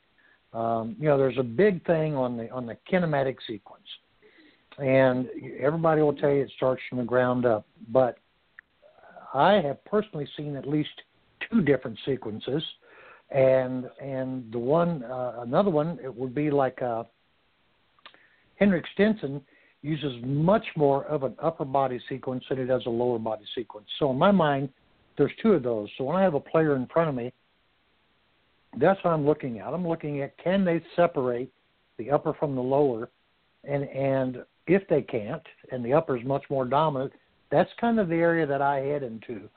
But I, I think also as coaches that if, if we're really doing our job and we're really uh, uh, affecting players, we actually learn something every day we teach with different players. Because right. we're going to learn something, we're going to learn something from them that we might not have thought about. Um, you know, it, it's like uh, you know we all talk about you know there are there are stroke patterns or there are movement patterns, and there and there certainly are movement patterns, but uh, at the at the end of the day, all these patterns, if they work for one player, then they have to be effective. And I use Jim Furyk for that example. You would never probably yep. ever teach anybody to swing like Jim Furyk, but it, it has to be a successful pattern, or he wouldn't be where he's at. So just to so if you discard something that looks kind of weird, but it's effective, you're you're actually cutting your own throat and not going to help the student. Yeah, and and you're exactly right, and and that's really what I was alluding to earlier when I said, you know, we we have to look at the students as individuals. Um, you know, you're going to get some students that that are going to come with a kind of a funky looking swing, uh, but it maybe it works for them.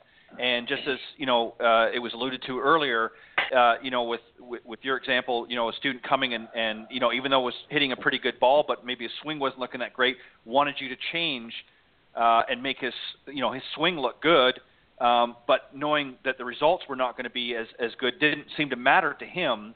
Um, but you understood the, the, the differences. Um, Tom, what about you? What what do you consider um, to date uh, one of your biggest successes?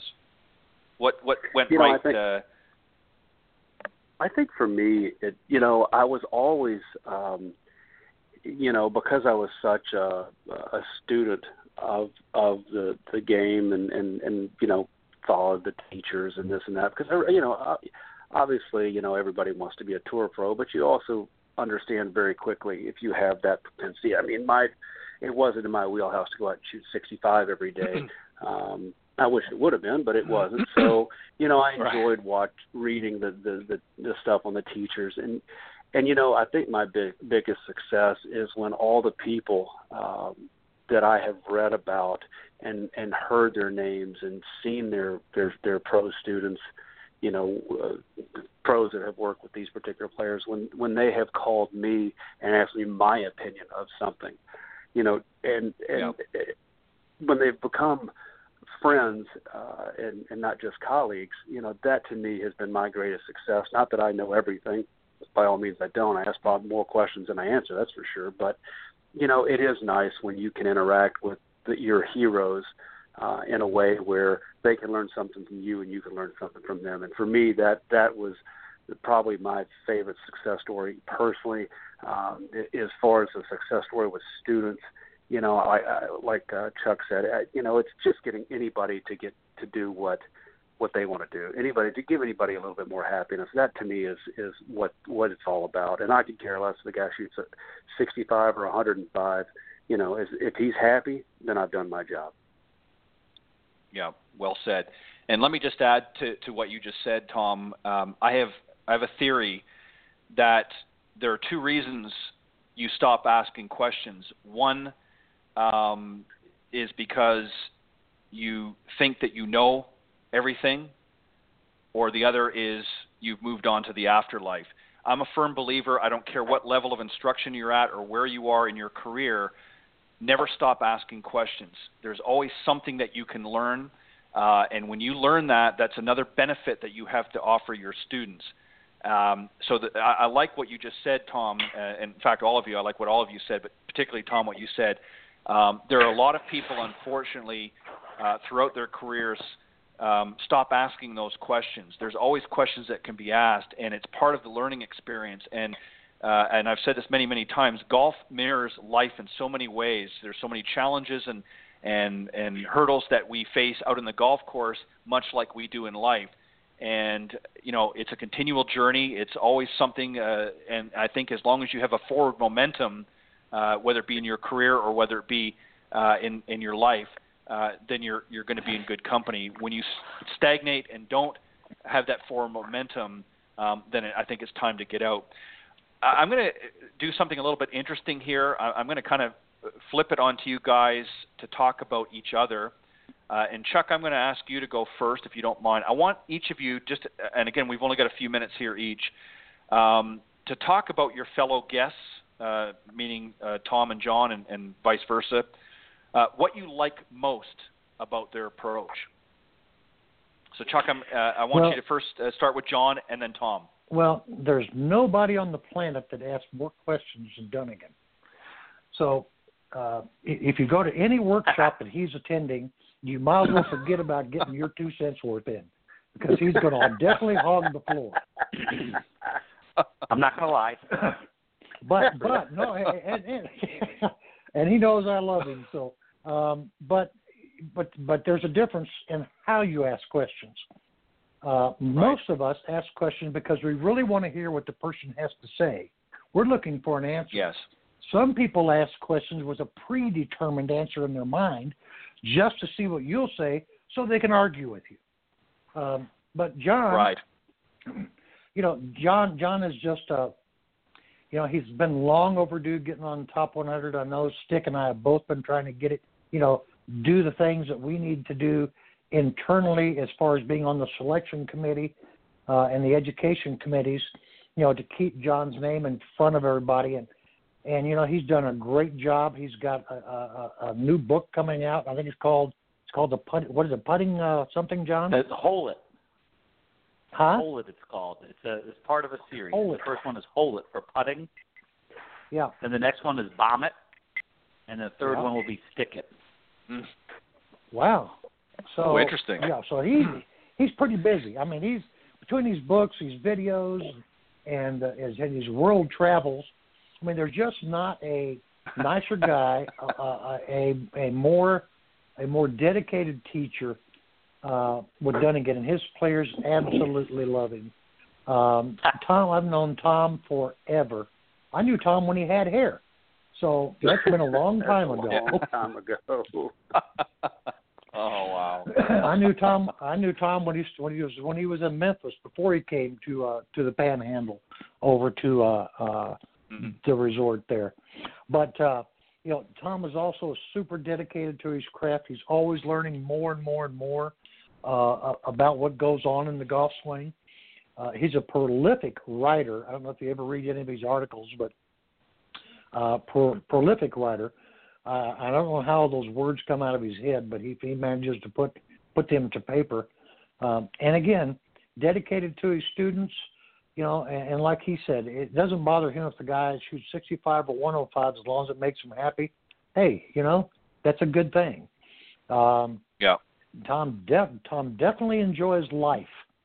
So um, the the after hours uh, things are are uh, you you got to be in shape to hang with Stickman. I can tell you that. Yeah.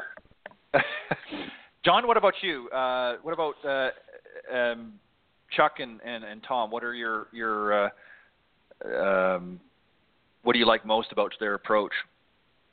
Well, I, I'll I'll start with Tom, and you know I read Tom's stuff, and he's what what I would consider a very early adopter of pretty much anything that comes out. Would you agree with that, Stick?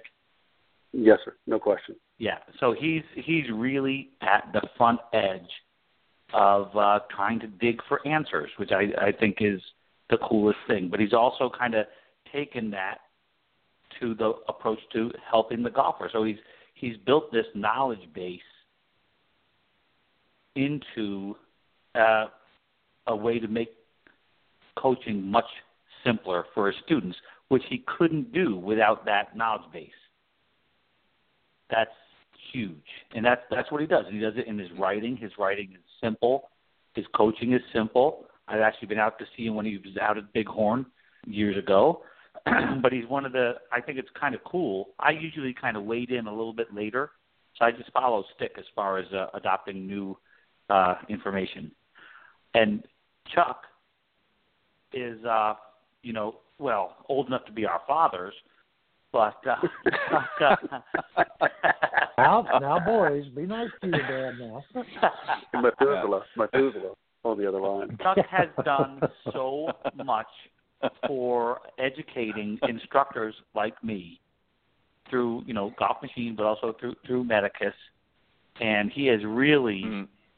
he has. uh I, I've been trying to think of uh, of uh, words that are that are grand enough, but he's he has influenced thousands of golf teachers.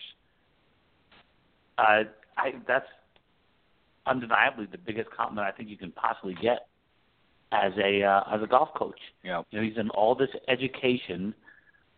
Um, you know, it's uh, it is a testament to well, both guys that despite their status in our game, Chuck is still out there learning.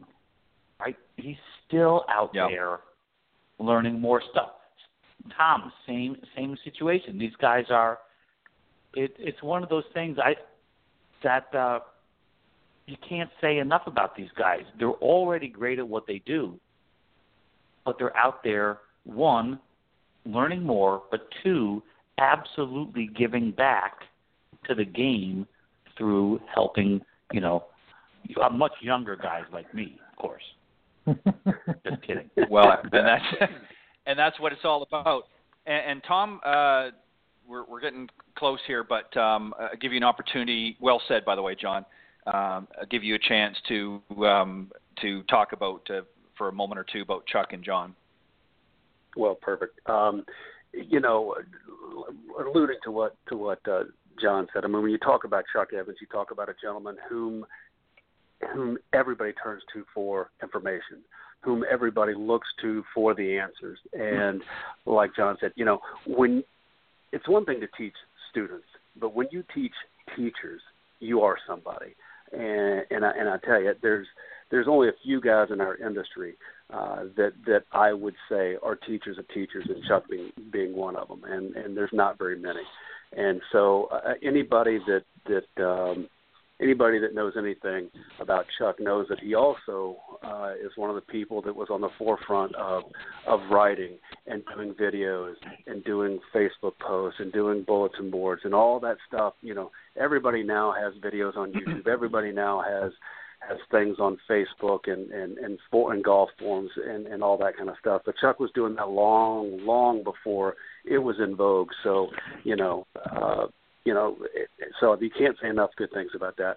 And as far as John's concerned, um, not only being one of the nicest guys you'll ever meet, uh, and one of the most positive guys you'll ever meet, um, the the most impressive thing about John is in the industry we have a lot of uh, of discussions of, of you know whether it be top 100, whether it be the open forum, whether it be coaches camps and things like that. A lot of these a lot of these very very teacher specific and very uh, high end teacher specific conferences.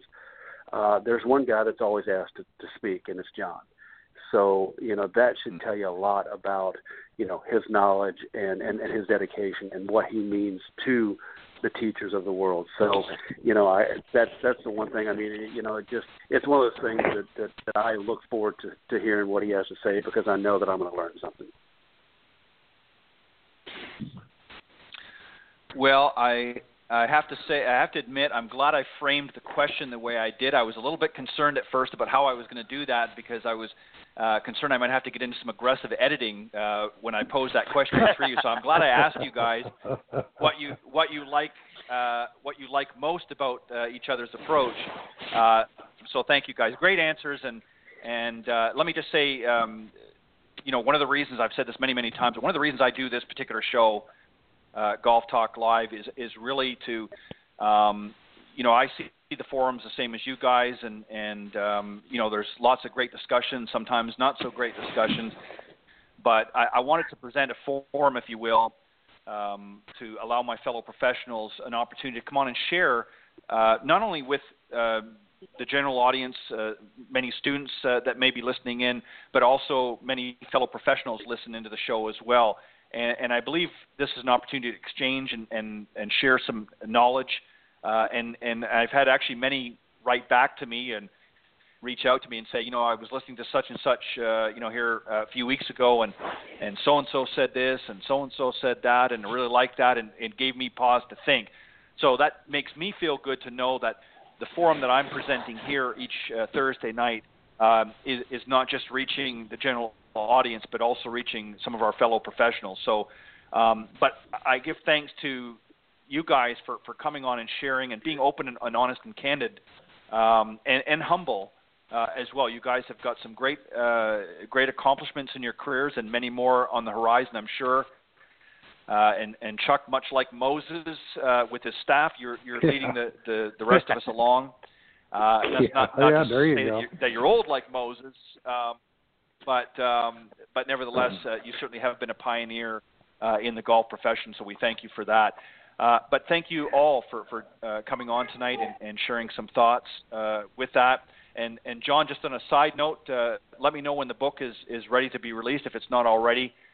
And I would love a copy. And if you want to come back on and talk a little and maybe plug the book a little bit, um, just by all means reach out and let me know. We'll we'll set that up. But very quickly, guys, if you want to uh, give out your particulars, uh, anybody that uh, maybe wants to reach out to you guys individually or personally, maybe need some help with their golf game. John, I'll let you go first, then Chuck, and then Tom. Well, Ted, let me say thank you very much for having us all three on again.